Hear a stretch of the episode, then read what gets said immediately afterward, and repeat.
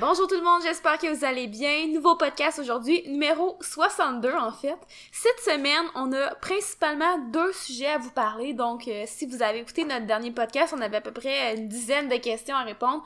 On va rendre ça un peu plus, pas nécessairement plus court. Le podcast sera pas nécessairement plus court. Peut-être un peu parce que c'est vrai qu'il avait été long le dernier. Là. Ouais, il avait été très long. Mais bref, en tout cas, on va garder deux sujets pour aujourd'hui. Mais, faut nous dire dans les commentaires si vous aimez mieux qu'on fasse seulement un sujet dans les podcasts puis qu'on parle un petit peu plus mais de ce sujet-là ou tu sais deux trois sujets c'est ce que vous aimez mieux ou peut-être comme carrément le dernier podcast 10 questions un petit peu plus en rafale nous vous nous direz ça dans les commentaires qu'est-ce que vous préférez on aime toujours avoir euh, votre avis De façon générale, je pense que ce qui ce qui pogne le moins, c'est si on a juste un sujet. Puis je pense que ce qui est le plus efficace, c'est si on en a entre deux et quatre. Mais je Mhm. sais pas. Ben, c'est sûr que ça touche souvent plus de gens parce que, tu sais, je veux dire, si je parle, par exemple, je sais pas moi, d'un sujet plus euh, strictement féminin, style euh, le cycle menstruel et l'entraînement, par exemple, ben, tu sais, c'est sûr que ça va moins toucher les gars. Tandis que si je le mixe à d'autres sujets, euh, bon, ça peut peut-être toucher plus de personnes, mais bref, vous me direz ça dans les, pas nécessairement dans les commentaires, mais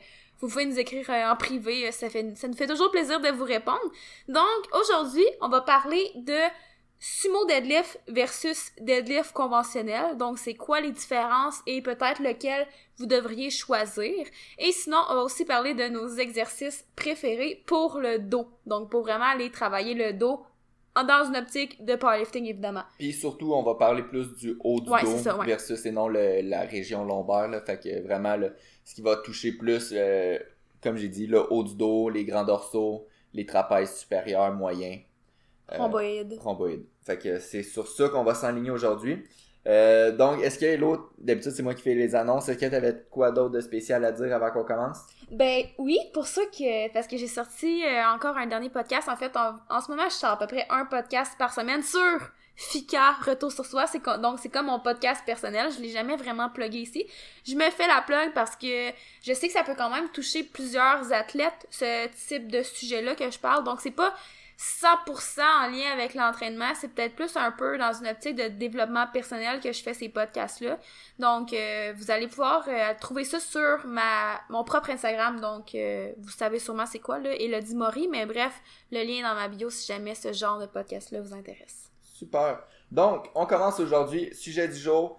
Euh, la différence entre le sumo deadlift puis le deadlift conventionnel. Puis aussi, on va aborder peut-être un peu plus en détail lequel vous devriez choisir parce que oui, c'est important de savoir c'est quoi qui différencie les deux. Mais je pense que la plupart du monde savent un petit peu, bon, un que les pieds est plus large que l'autre, mais en, en dehors de ça, oui, c'est important de savoir ces différences-là, mais lequel vous devriez choisir, puis lequel vous devriez, vous seriez possiblement le plus efficace, parce que ce qu'on veut en powerlifting, c'est de lever le plus lourd possible au squat, bench, deadlift, puis une façon d'optimiser, puis qui change souvent, en tout cas pour moi, ça change beaucoup les, les charges que je suis capable de soulever au deadlift, euh, c'est la façon dont vous faites votre sumo deadlift, puis comparativement au squat, puis au, au bench press, ben le sumo deadlift, il y a deux types qu'on peut utiliser, puis entre les deux types, il y a quand même une grosse différence.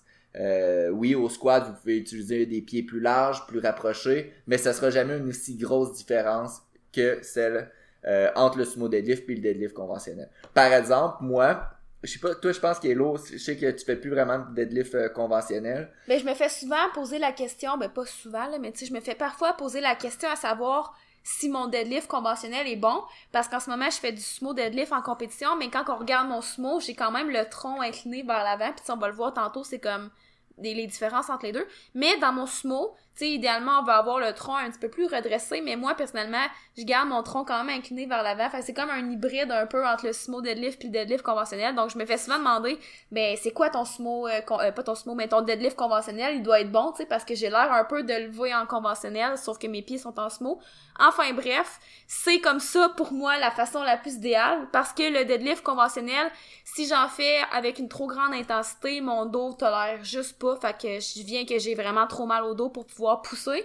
Mais, à l'autre extrême, si je fais du sumo deadlift, un peu dans la même dans le même style que Brienne avec les pieds super larges, le tronc quand même assez redressé. Mais là c'est mes hanches qui tiennent pas le coup.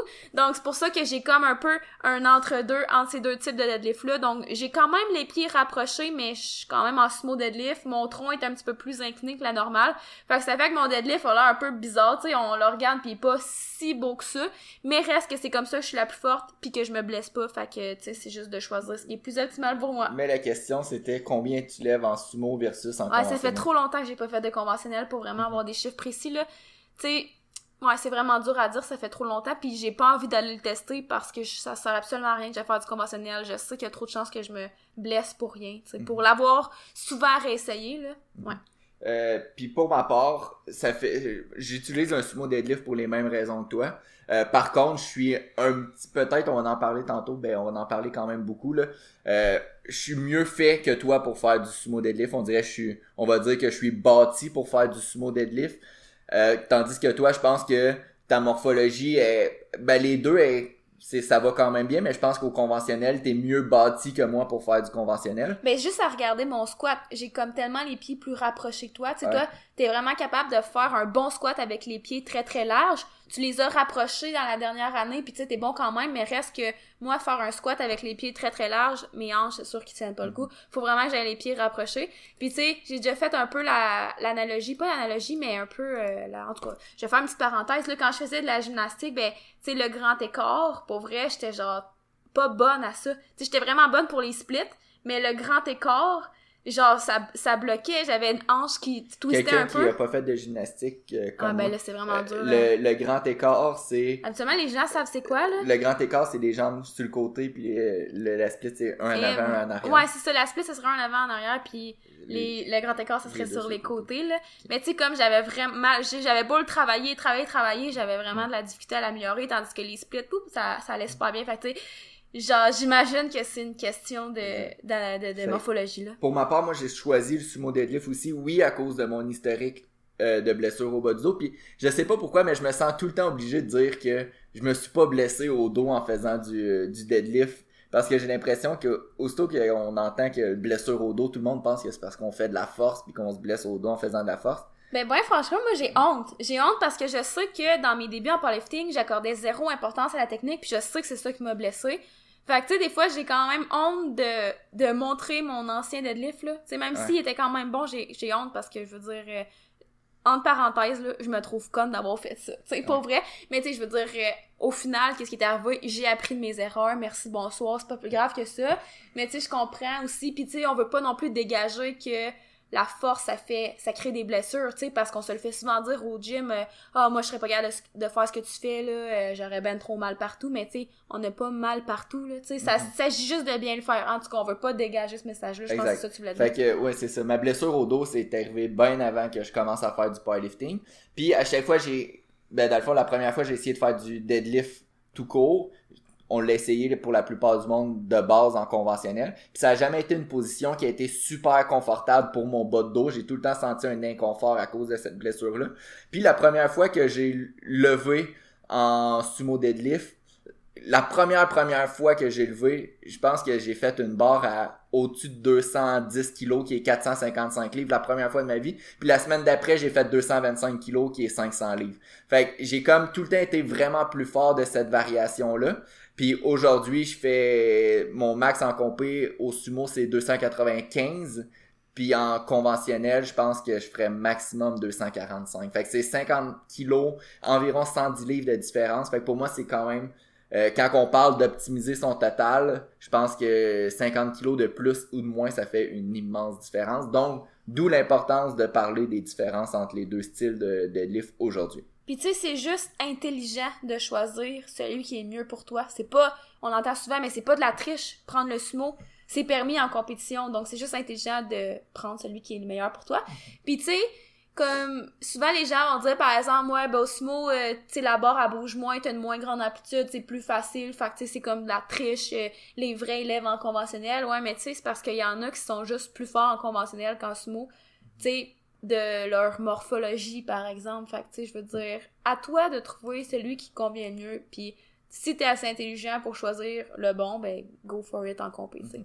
Fait que si on parle des différences là, à première vue qui sont euh, de base, là, je dirais. Euh, premièrement, il va y avoir évidemment euh, la largeur des pieds. Au sumo, tu vas être un petit peu plus large. Puis aussi, tes pieds vont être un petit peu plus orientés vers l'extérieur. Fait qu'un petit peu des pieds en canard qu'on peut appeler. Tu vas avoir une plus grande flexion au niveau des genoux. On va y revenir tantôt parce que ça implique grandement les, les, les muscles impliqués. Ça change. Puis finalement, le tronc va être un petit peu plus droit, ce qui va faire aussi en sorte que les muscles vont être impliqués. Parlant des muscles, comme la position au sumo deadlift est un petit peu plus comme une position assise, la flexion au niveau du genou est plus grande, le tronc est plus redressé, on va avoir certainement une plus grande implication des quadriceps, mais aussi une moins grande implication de tout, un petit peu, je dirais, la chaîne postérieure en général, mais particulièrement, je dirais, les, euh, tout ce qui est au niveau des lombaires, du bas du dos, mais aussi, en général, aussi les, les fessiers qui vont être peut-être un petit peu moins impliqués. Euh, fait que c'est ça, c'est les principales différences. Puis aussi au sumo, les adducteurs, donc le muscle qui sont un peu à l'intérieur de la cuisse, vont être plus impliqués parce que justement à cause de la largeur qu'on positionne nos pieds. Euh, puis ça, ça prend, ça mène en, fait à, euh, ça nous mène un petit peu à quelle variation vous pourriez choisir aussi en fonction de vos forces puis vos faiblesses musculaires. Euh, par exemple, quelqu'un qui a aucune force au niveau des fessiers, ça, ça arrive souvent, il beaucoup de monde que leur faiblesse c'est justement les fessiers, ben peut-être que euh, d'essayer une position sumo qui implique un petit peu plus les quadriceps, ça pourrait être une, euh, une idée intéressante. Mm-hmm. Mais tu sais, la mobilité, par contre, faut garder en tête, gang, que c'est quand même assez important. Tu sais, je veux dire, le sumo requiert vraiment plus de mobilité au niveau des hanches que le deadlift conventionnel. Puis si pour toi, à chaque fois que tu fais du sumo, ben c'est très, très, très inconfortable, puis tu finis dans l'entraînement, tu as des douleurs, euh, ça dure sur quelques jours, c'est difficile à faire partir, ben c'est peut-être pas la bonne solution. Par contre, ça se travaille, puis pourquoi je dis ça? J'en ai souvent parlé dans d'autres podcasts où on parlait de ma blessure au dos. Mais tu sais, quand je me suis blessée, je pouvais plus vraiment faire de conventionnel parce que tout simplement, ça me créait trop de douleur. Je voulais quand même continuer à faire du deadlift. Je voulais en fait essayer de monter mon sumo deadlift qui, à la base, était très très mauvais. Donc avant que je fasse, euh, ben avant je faisais du conventionnel, mais mon sumo était très pas bon, là. Puis j'étais pas confortable comme je disais, là, au niveau des hanches, si je suis trop large, c'était vraiment pas confortable pour moi. Puis, tu sais, au début, quand j'essayais de la prendre, ben, je me mettais quand même assez large, j'essayais de me redresser. Je trouvais pas ça confortable. J'avais toujours mal aux adducteurs aussi. Puis, tu sais, au niveau des hanches, je sentais que j'avais pas de force à produire. Tu sais, je me sentais pas dans une bonne position pour produire de la force. Euh, mais ça se travaille. Puis, tu sais, j'ai fait différentes choses pour m'aider. Euh, c'est sûr que, tu sais, côté, moi, ce qui me faisait vraiment du bien, c'est d'aller faire de l'automassage de mon adducteur. Puis après ça, j'avais diminué ma fréquence de, de. Donc, au lieu d'en faire à chaque semaine, j'en faisais une fois par deux semaines, puis j'ai essayé d'augmenter ça graduellement pour que éventuellement j'aie juste tout simplement de douleur. Puis tu sais, aujourd'hui, j'ai plus de problème au niveau de, de, mes douleurs, puis euh, je veux dire, euh, mon deadlift augmente, ça va super bien, rendu super fort. Fait que tu sais, j'ai dû travailler, mais je cacherai pas qu'au début, j'étais découragée. Fait que tu sais, des fois, faut pas non plus l'essayer une fois, dire « Ah, c'est de la merde, puis j'arrête », tu sais. Faut quand même des fois essayer d'améliorer certaines choses. Si c'est, par exemple, c'est un manque de flexibilité, ben tu sais, certainement que ça se travaille. Puis, euh, parlant de ça, justement, tu as parlé de douleur aux adducteurs au sumo deadlift. Corrige-moi, là, je on, en a tellement répondu des questions la semaine passée, mais je pense que c'était une des questions. Si c'est pas la semaine passée, c'était l'autre d'avant. C'était l'autre d'avant. Fait que regardez podcast numéro 61, numéro, numéro 60. Euh, euh, je suis pas mal sûr qu'on parle de la douleur aux adducteurs au sumo deadlift. Rapidement, vous pouvez essayer de rapprocher vos pieds comme Elo le fait. Euh, diminuer votre fréquence ou votre volume, vous pouvez commencer avec quelque chose qui est euh, vraiment comme léger, comme du speed deadlift, speed sumo deadlift. Fait que euh, des séries de 1 à 2 répétitions à 50% de votre 1RM. Euh, Puis sinon, faire peut-être de la mobilité, automassage. Souvent aussi, ce qui est lié aux douleurs aux adducteurs, c'est peut-être un manque de flexibilité. Mm-hmm. Donc... Ça peut être bon de les activer aussi des fois avant l'entraînement. Mm-hmm. Donc, moi, je me rappelle, tu sais, ce qui m'avait aidé, c'est de faire euh, de la voodoo bend. Je sais pas trop s'il y a un autre terme pour ça, mais tu sais, je m'enroulais une bande en haut de ma cuisse, puis je faisais quelques exercices avec ça. Fait que ça l'amenait, euh, tu sais, un flux sanguin, euh, tu sais, vers cette région-là. Ça, ça m'avait aidé. Puis sinon, je faisais aussi quelques exercices d'activation d'adducteur à mon sumo combiné à d'autres facteurs comme la gestion de mes paramètres, volume, intensité, fréquence, etc. Donc tout ça, ça a comme été un amalgame qui m'a beaucoup aidé. T'sais, au début, parfois c'est complexe, t'sais, on peut, on peut pas vous le cacher, je veux dire. Tu c'est facile comme ça de dire, moi, j'ai eu ce problème-là, j'ai fait ça, ça a fonctionné, peut-être que vous allez essayer, ça va pas fonctionner parce qu'on n'a pas le même problème. Donc, c'est sûr que parfois au début, ça peut être un peu épeurant parfois changer d'exercice, mais dans mon cas, ça a été pour le mieux. Mais tu sais, sérieusement, si j'avais eu le choix au début, quand j'ai commencé à faire du sumo, parce que j'avais pas vraiment le choix, je pouvais vraiment pas faire de conventionnel. Tu sais, j'aurais juste pas fait de deadlift, en fait. Mais je tenais à en faire. Mais enfin, bref, si j'avais eu le choix, tu sais, si mon conventionnel euh, était encore bon ou peu importe, là, tu sais, c'est sûr que je serais resté en conventionnel. Euh, tu m'as parlé aussi du, du voodoo band, donc c'est un genre d'élastique qu'on attache autour de la cuisse euh, on pourra le mettre dans la description du, podcast, là, puis on va mettre un lien vidéo pour voir quoi ça ressemble. Puis moi, personnellement aussi, ça m'est déjà arrivé d'avoir des douleurs au niveau des adducteurs. Puis un exercice qui m'a aussi beaucoup aidé, c'est le Dynamic Rock Back. Fait en gros, c'est de la mobilité d'adducteurs. On va aussi mettre euh, les liens euh, dans la description du podcast. Fait que je pense que oui, le sumo deadlift, euh, je pense que ce qui est puis sumo deadlift, deadlift conventionnel, je pense que le facteur qui est important puis ça aurait dû être notre premier point là, c'est vraiment le confort. Si t'es pas confortable dans une position puis ça te crée des douleurs, je pense que c'est vraiment important que tu ne fasses pas euh, cette variation là, même si tu penses qu'à long terme tu peux devenir plus fort. Ouais, mais en même temps ça contredit ce que je viens de dire. Tu sais, c'est dur à dire des fois. Ouais. Tu comprends? Parce qu'au début, sérieusement, gang, je veux dire, c'était tellement inconfortable, j'étais tellement pas fort que je, me disais crime. C'est pas fait pour moi. C'était moins inconfortable que les douleurs au dos que t'avais dans ouais, les livres conventionnels. Ouais, quand je pesais dans balance, j'avoue, là, mais tu sais, euh, c'est comme un peu controversé, là, dans le sens de dire, tu sais, jusqu'à quel point tu pousses, tu sais, avant de te rendre compte que c'est peut-être pas fait pour toi. C'est dur à dire. Euh, je veux dire, euh, après ça, c'est vraiment du cas par cas, là, tu sais, si, si on se fie en plus aux forces musculaires, par exemple, puis que tu vois que ça, ça marche pas à ce niveau-là non plus, ben, tu t'es peut-être mieux de pas changer, ou, tu sais. Mhm. Euh, pour la mobilité, c'est sûr que la mobilité euh, va demander va d'être un petit peu plus importante au sumo deadlift. Puis on veut pas embarquer nécessairement là d'un euh, détail avec sais on dit souvent que plus plus l'angle du, euh, du col du fémur est grande, plus ça va être avantageux au sumo deadlift. Puis si l'angle du, du, euh, du, col du fémur est inférieur à 120 degrés, ça va être avantageux au, deadlift conventionnel. Mais il n'y a pas de moyen de savoir euh, c'est quoi ton angle de col de fémur là, comme ça. Là, on sait pas c'est quoi le note. Puis dans le fond, le col du fémur, en fait, c'est comme vous avez votre fémur qui est l'os de la cuisse, puis au bout, il y a comme un autre bout d'os, là, si on veut, puis ça forme un angle, fait que c'est comme le col du fémur, c'est comme, on va dire, un bout d'os au bout du fémur, si on veut, là. Vraiment, euh, c'est comme, c'est comme des Legos qui s'emboîtent les uns dans les autres. C'est comme une canne. Ça ressemble vraiment à une canne. Mm-hmm. C'est comme un peu une canne, puis là, ça vient s'emboîter dans votre euh, hanche euh, et tout, mais, tu sais, tout ça pour dire que même si on vous dit c'est quoi, même si vous allez voir sur Google c'est quoi, vous allez pas vraiment connaître votre angle précisément. Ce qu'on aime faire parfois, c'est comme ben, un petit Je sais ce que tu vas, t'en vas dire. Euh, tout ça pour dire, avant qu'on enchaîne sur le test, il va y avoir certaines personnes que par leur génétique, même s'ils vont travailler énormément leur mobilité, ils seront pas nécessairement capables de mettre leurs pieds comme moi je les mets au sumo, c'est-à-dire que mes pieds touchent quasiment au poids chaque côté, je suis super large et les pieds sortis super vers l'extérieur.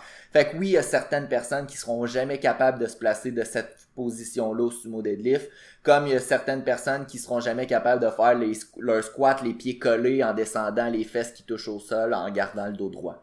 Fait que c'était juste, oui, l'anatomie va avoir un impact, mais la, la génétique veut, veut pas t'es né avec. Tu peux travailler ta mobilité, mais tu peux pas travailler ton anatomie. Non, c'est ça. Fait que tu au lieu d'aller demander des radiographies, par exemple, pour euh, savoir euh, l'angle de votre col de fémur, ce que vous pouvez faire facilement à la maison, qui peut vous donner une petite, une petite idée, là, c'est pas 100% précis, mais quand même, c'est de vous coucher au sol, vraiment sur le dos, puis de prendre votre genou, tu sais, dans le fond, vous allez plier votre jambe, vous allez tenir votre genou avec vos bras, puis vous allez tirer votre genou vers vous, vers votre poitrine, par exemple. Puis là, vous allez tester différents angles. Tu sais, si vous le tirez en ligne droite, puis que c'est vraiment pas confortable, comme toi, Brian, si Brian est couché sur le dos, puis qu'il tire un genou vers lui avec ses bras, ben s'il tire en ligne droite, ça va être pas très confortable, mais quand il met sa cuisse vers l'extérieur, un peu comme pour imiter le sumo deadlift, ben c'est beaucoup plus confortable pour lui. Tandis qu'il y en a d'autres que de tirer la cuisse vers l'extérieur, un peu si on veut, ça va être vraiment moins confortable que si il tire plus vers l'arrière. Là, c'est vraiment difficile à expliquer en podcast. Encore une fois, on pourra peut-être mettre le lien vers la vidéo. Mhm. On a fait une vidéo là-dessus sur YouTube, vraiment avec On le va- test en question. On va mettre la vidéo dans. Ouais, c'est ça, on va mettre la vidéo complète. Mais euh, c'est quand même un petit test maison qui est très très facile à faire puis qui peut vous donner une bonne idée pour votre euh, squat aussi, mais pour le deadlift aussi évidemment. Il y a aussi un autre point qu'on peut prendre en considération, c'est la longueur des segments pour déterminer si on est peut-être plus avantagé à faire du sumo deadlift ou à faire du deadlift conventionnel. Généralement, si vous avez les bras courts, euh, c'est-à-dire si vous mesurez vos- la longueur de votre bras complet, divisé par la, votre grandeur totale, donc la, des orteils jusqu'au-dessus de votre tête, si vos bras sont moins de 38% de votre grandeur totale, vous êtes considéré comme ayant des bras courts, puis souvent, ceux qui ont des bras courts, euh, vous êtes peut- peut-être, puis je dis peut-être parce que ça dépend aussi des autres facteurs qu'on a mentionnés, mais vous êtes peut-être plus avantagé euh, de faire du deadlift euh, en, en sumo. Euh, aussi, souvent, ceux qui, ben, ça va être en lien aussi avec les, les bras courts, parce que si tu as des jambes super longues, euh, on a vu dans une de nos revues techniques, là, quelqu'un que, puis c'est notre revue technique numéro 6, euh, quelqu'un qui avait un, il nous a envoyé son deadlift conventionnel, puis il partait, il avait tellement des longues jambes, il partait les, le tronc parallèle au sol dans son deadlift conventionnel. Puis si ça, ça vous arrive, ben, tu sais, là, on lui a dit, peut-être que tu serais peut-être mieux d'essayer le sumo deadlift, puis là, il nous a envoyé une autre vidéo sumo deadlift, puis c'était jour et nuit, Euh, son positionnement était juste 100% meilleur. Donc, la longueur des segments peut jouer. Normalement, si vous avez les bras courts, euh, vous pouvez essayer peut-être de faire du sumo deadlift. Euh, un autre facteur qui va venir en, jeu, puis ça, il n'y a rien vraiment de prouvé scientifiquement, mais généralement, si vous êtes dans une catégorie de poids un petit peu plus lourde, euh, la plupart des lovers, puis même si on regarde la liste des records du monde, puis les, euh, si vous allez sur euh, openpowerlifting.com, puis vous faites euh, toutes les deadlifts les plus lourds qui ont été exécutés, dans les grosses catégories de poids, vous allez voir que si la catégorie de poids c'est par exemple 120 kg et plus, la grande majorité des lovers vont faire un deadlift conventionnel. Donc euh, c'est souvent une question de confort parce que par exemple ceux qui connaissent euh, Ray Williams, là, le l'américain qui squatte 1000 livres, s'il se place en deadlift conventionnel, mais il est tellement immense que ses pieds sont quasiment la largeur de mon sumo deadlift, mais lui est en conventionnel parce qu'il est juste à son poids, je pense qu'il pèse comme 190 kilos, quasiment 400 livres, un petit peu plus même. Fait que pour lui, il est tellement immense que de se placer en sumo deadlift, ben il serait quasiment la même largeur qu'en conventionnel. Fait a- au niveau euh, probablement aussi du confort, de la mobilité, ces gros bonhommes-là sont peut-être un petit peu moins mobiles, mais aussi ça fait quasiment pas de sens de vouloir se placer en sumo tellement qu'ils sont déjà immenses. Puis euh, c'est ça, si vous regardez son deadlift conventionnel, ses, ses mains sont à l'extérieur de ses euh, de ses cuisses, puis ils sont quasiment à- quasiment comme un comme un haltérophile qui veut faire du snatch tellement qu'ils sont larges. Fait que à, à un certain, une certaine catégorie de poids, normalement le monde il trouve juste ça plus confortable. Puis c'est difficile à expliquer, mais ils sont peut-être un petit peu plus capables de, de s'asseoir dans leur deadlift conventionnel puis d'utiliser un peu leur euh, leur ballon de poids pour bien faire leur deadlift conventionnel. Euh, fait si vous êtes un athlète qui pèse 52 kilos, euh, ça veut pas dire que vous êtes nécessairement meilleur sumo, mais si vous êtes euh, 120 kilos et plus, plus, plus, plus, plus, ben normalement, c'est pas rare que la plupart de ces gens-là sont plus confortables en deadlift conventionnel. Encore là, rien de prouvé scientifiquement. Il y a quand même des gros lovers qui deadlift sumo, puis il y a quand même des petits lovers qui deadlift conventionnel, sauf que de façon générale, euh, c'est une tendance qui semble tenir la route. Euh, T'avais-tu d'autres choses à ajouter là-dessus? Non, je pense que ça fait le tour. Ça fait le tour. Euh, juste peut-être un point avant qu'on passe à nos exercices de dos préférés. On entend souvent, c'est comme un peu un débat. Est-ce que faire du sumo deadlift va augmenter notre deadlift conventionnel? Puis est-ce que faire du deadlift conventionnel va augmenter notre sumo deadlift? Fait que, c'est par exemple, si on est en, souvent on dit, euh, est-ce que, par exemple, on vient de finir notre compétition la plus importante de l'année, on tombe en off-season, est-ce que si j'inverse mon style de deadlift pendant mon off-season, ça va avoir un transfert vers mon autre type de deadlift que je fais en compétition? Euh, puis il y a beaucoup de controverses là-dessus quand même. Puis on peut donner, euh, en tout cas mon opinion, parce qu'on euh, n'avait pas vraiment prévu parler de ça avant le début du podcast. Mais quand vous regardez les muscles qui sont impliqués au deadlift conventionnel, au deadlift sumo, les muscles, oui, on dit qu'il y a un petit peu plus de quadriceps et un petit peu plus de, de chaîne postérieure dans, au deadlift conventionnel, mais les différences sont pas si grandes que ça. Donc, si vous êtes, si vous voulez, par exemple, faire inverser vos deadlifts pendant votre période hors, saison, juste pour faire changement, des fois, ça fait du bien. Mais oui, il risque de quand même avoir un transfert euh, quand même assez important, là, même si c'est pas votre style de compétition. Ouais, je suis d'accord avec toi. c'est sûr que c'est pas 100% spécifique, mais justement, si tu reviens d'une compétition, c'est peut-être ça le but, justement, de pas être 100% spécifique. Puis, tu sais, ça revient un peu au même que de dire, euh, ben, je vais utiliser le front squat pour aider mon squat. Tu sais, je veux dire, c'est pas le même mouvement, mais les muscles travaillés sont similaires. C'est sûr que l'emphase sur certains muscles va être changée, mais justement, c'est peut-être dans une optique d'aller travailler une faiblesse, puis que c'est à ce niveau-là que ça va venir aider pour aller peut-être, c'est pour éviter de toujours travailler les mêmes muscles dans le même angle, parce qu'à un moment donné, tu sais, tes maillons faibles, ben, ils vont avoir de la difficulté à rattraper, fait que, en choisissant des variantes comme ça, ben, je veux dire, ça peut potentiellement aider. Euh, une chose, par exemple, qu'il faut prendre en considération, c'est que souvent, moi, j'aime mieux programmer du deadlift conventionnel en hors saison à un athlète qui deadlift sumo et non l'inverse. Si l'athlète est deadlift conventionnel en compétition, j'aime pas tout le temps ça programmer du sumo deadlift. Moi non plus. Parce que le, le sumo deadlift, il est, je dirais pas un petit peu plus technique, mais c'est plus difficile de maîtriser puis de, souvent juste de travailler la mobilité puis le, le positionnement initial, c'est un petit peu plus compliqué. Puis la plupart du monde ont tous déjà fait du deadlift conventionnel, mais pas tout le monde a déjà fait du sumo deadlift. Mhm. Fait que je trouve que de prendre deux mois du hors-saison juste pour être correct au sumo deadlift, des fois je trouve que ça vaut pas la peine euh, d'investiguer dans ce sens-là. Tandis que quelqu'un qui qui fait du sumo deadlift, il a des faiblesses au niveau des fessiers, du bas du dos, ben ça va être facile de dire pour les deux prochains mois, on va faire du deadlift conventionnel, ça va t'aider. C'est un mouvement simple, il l'a sûrement déjà fait, puis euh, l'histoire s'arrête là. Mais tu sais, des fois, si tu sais que la personne est bonne aussi en sumo, là, tu sais, dans ce cas-là, tu pourrais en mettre, là. Ouais. C'est souvent, c'est plus avec les débutants, par exemple, qui en ont juste jamais fait. Dans ce temps-là, moi, si j'en mets, ça va être aussi dans, ça va surtout être en fait dans une optique de justement tester en premier, voir qu'est-ce que ça dit avec la mhm. personne, tu sais. Parce que là, si t'en mets jamais, je veux dire, elle va jamais s'améliorer, la personne. Fait que au début, c'est plus dans une optique technique que, par exemple, euh, hypertrophie ou force, mhm. là. Mais ouais, je suis vraiment d'accord avec toi pour euh, ça. Fait que c'est ça. C'est un peu, je veux pas déborder, là, mais tu sais, c'est un peu euh, un athlète sportif que là, pour développer sa puissance, tu commences à lui faire faire de l'haltérophilie. Mais des fois, c'est c'est comme ça va être difficile d'avoir un transfert sur son sport parce qu'il faut qu'il apprenne un autre sport complètement. Fait que, Ben ça, c'est encore un... C'est un gros débat, encore un débat, on veut pas s'embarquer là-dedans.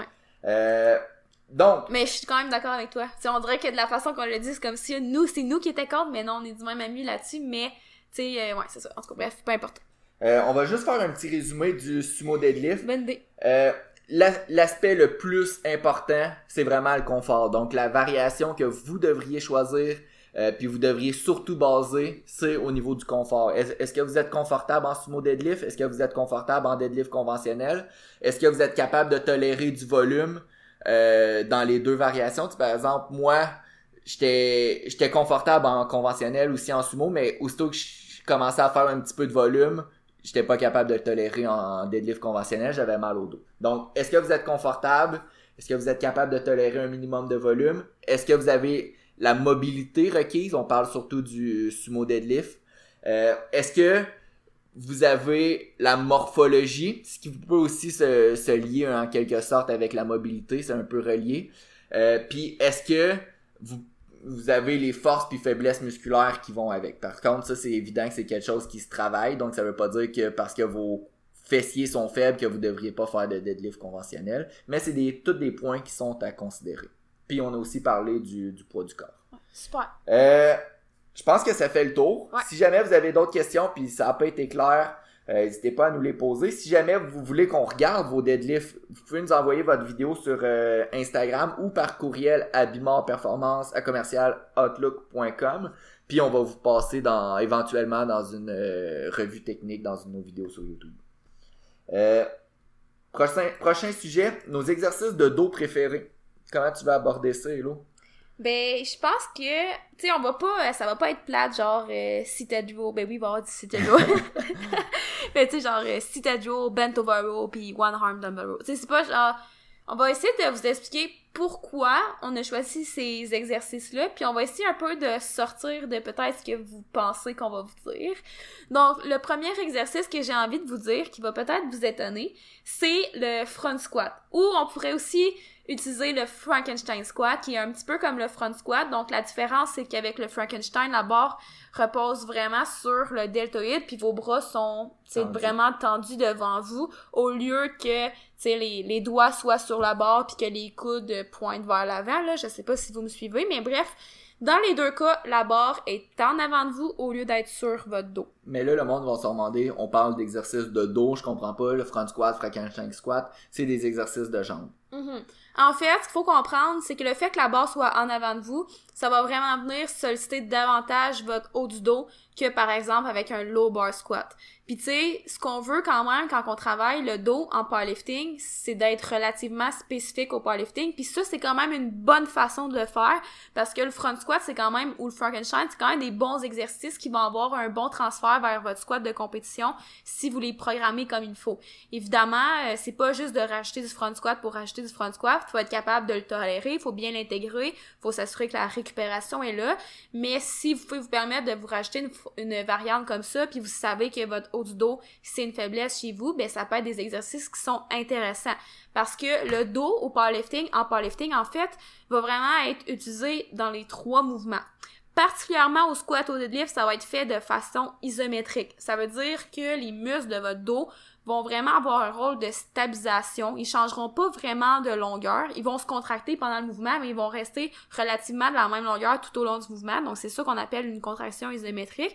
Donc, ça va être surtout un rôle de stabilisation. C'est par exemple au squat, on veut pas que le dos rondit. On veut vraiment que le haut du dos reste solide et droit. Exact. Donc, Puis c'est pas nécessairement les mêmes muscles qui sont impliqués. Oui, euh, par exemple, euh, au deadlift, les grands dorsaux vont être impliqués, mais quand on utilise le Frankenstein squat puis le front squat, on va surtout venir travailler autour des petits muscles comme les multifils, les érecteurs du rachis, qui vont justement aider à maintenir la colonne droite parce que c'est vraiment le rôle. Tu sais, souvent on va voir quelqu'un qui va faire du deadlift puis là le haut du dos va rondir, rondir, rondir puis plus qu'il monte dans son mouvement, plus que la charge euh, monte au niveau des genoux puis des hanches, plus le haut du dos va rondir. Mais ça, ça veut pas dire parce que c'est vos grands dorsaux qui sont faibles. Donc faire euh, du seated row, faire des pull-ups, faire des chin-ups, ça va pas aider à corriger ce problème-là parce que oui, c'est votre haut du dos qui est faible, mais c'est pas vos grands dorsaux, c'est vraiment les muscles qui sont responsables de faire une contraction isométrique autour de votre colonne. Mm-hmm. Donc c'est pour ça que c'est quand même intéressant. Fait que non seulement le front squat, Frankenstein squat, c'est quand même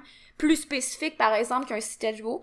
Euh, au niveau du squat, mais en plus, c'est ça, c'est qu'on vient vraiment chercher le même type de contraction. Fait que c'est quand même super intéressant. Fait que ça, c'est un de nos mouvements. Sûrement que vous attendiez pas à ce qu'on vous dise ça. Mais front squat, Frankenstein squat vont vraiment venir travailler plus le haut du dos que le low bar squat. Puis c'est même que le high bar squat va travailler plus le haut du dos que le low bar squat. Euh, mais le front squat travaille plus le haut du dos que le high bar squat. c'est comme une espèce de continuum. Mais bref, ça c'est notre premier exercice. Si vous voulez aussi d'autres variations, peut-être que ben, je viens d'y penser comme ça, là, mais peut-être euh, tout ce qui est type de... Euh, j'ai un blanc. Zurcher? Ben oui, Zurcher, mais aussi Farmer's Walk. Donc, vous tenez deux, soit deux, deux haltères dans vos mains, ou des fois, il y, a des, il y a des poignées spéciales pour ça, puis vous marchez. Fait que la marche du fermier en français, ça peut être aussi excellent. Super. Euh, les autres variations, on en a deux autres. Là, c'est vraiment plus haut du dos ciblé euh, de façon avec des contractions euh, excentriques puis concentriques. La, prochaine qu'on veut vous parler, c'est le wide grip seated row. Fait que wide grip, c'est la prise large. Puis on veut vraiment venir mimer en quelque sorte la largeur des mains qu'on utilise pendant notre bench press. fait que ça, c'est l'exercice que vous êtes assis, assis, quasiment, ouais, assis, comme ça tu dirais, là assis ben sur un banc, puis vous ramenez la, la barre jusqu'au niveau de votre nombril. Euh, puis vous allez utiliser justement la même prise que dans votre bench press, puis vous faites exactement en vrai l'inverse du mouvement de votre bench press normal. Ben, faut prendre la même prise, mais tu sais, moi, généralement, je préfère la prise neutre, même si c'est pas le même type de prise, je préfère vraiment la prise neutre. Ou toi, je pense que t'aimes bien la prise un peu semi-pronation. Fait que ça ressemble un petit peu plus à la prise au bench press. Mais au lieu d'avoir euh, vraiment les deux mains en pronation, vous allez prendre la barre qui est longue puis un petit peu inclinée là à ces deux extrémités. Mais vous allez prendre vraiment les extrémités où que la barre est un peu à 45 degrés si on veut. Vous mettez vos mains là, fait que vous allez être comme en semi-pronation. Fait que c'est comme nos deux prises préférées. Moi, je préfère Nord, là, même si c'est pas exactement la même prise qu'au bench là.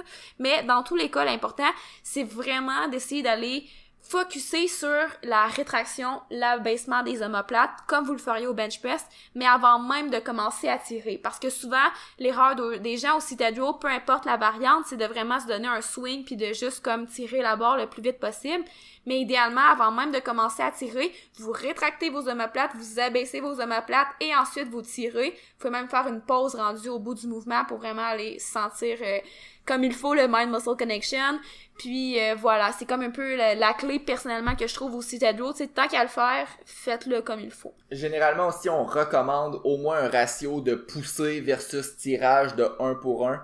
Fait que souvent, puis... On entend souvent 2 pour 1, là. Ouais. Par exemple, mais tu sais, personnellement, c'est ça. Je vous dis au moins, au moins un pour un. Parce que c'est vraiment important pour la santé de l'épaule. Tu sais, c'est pas juste dans une optique de dire, ah, ben, le dos, il travaille dans les trois mouvements. Tu sais, c'est vraiment aussi pour la santé de l'articulation de l'épaule. Mais, tu sais, un pour un, généralement, les, les gens en powerlifting vont bénéficier de ça.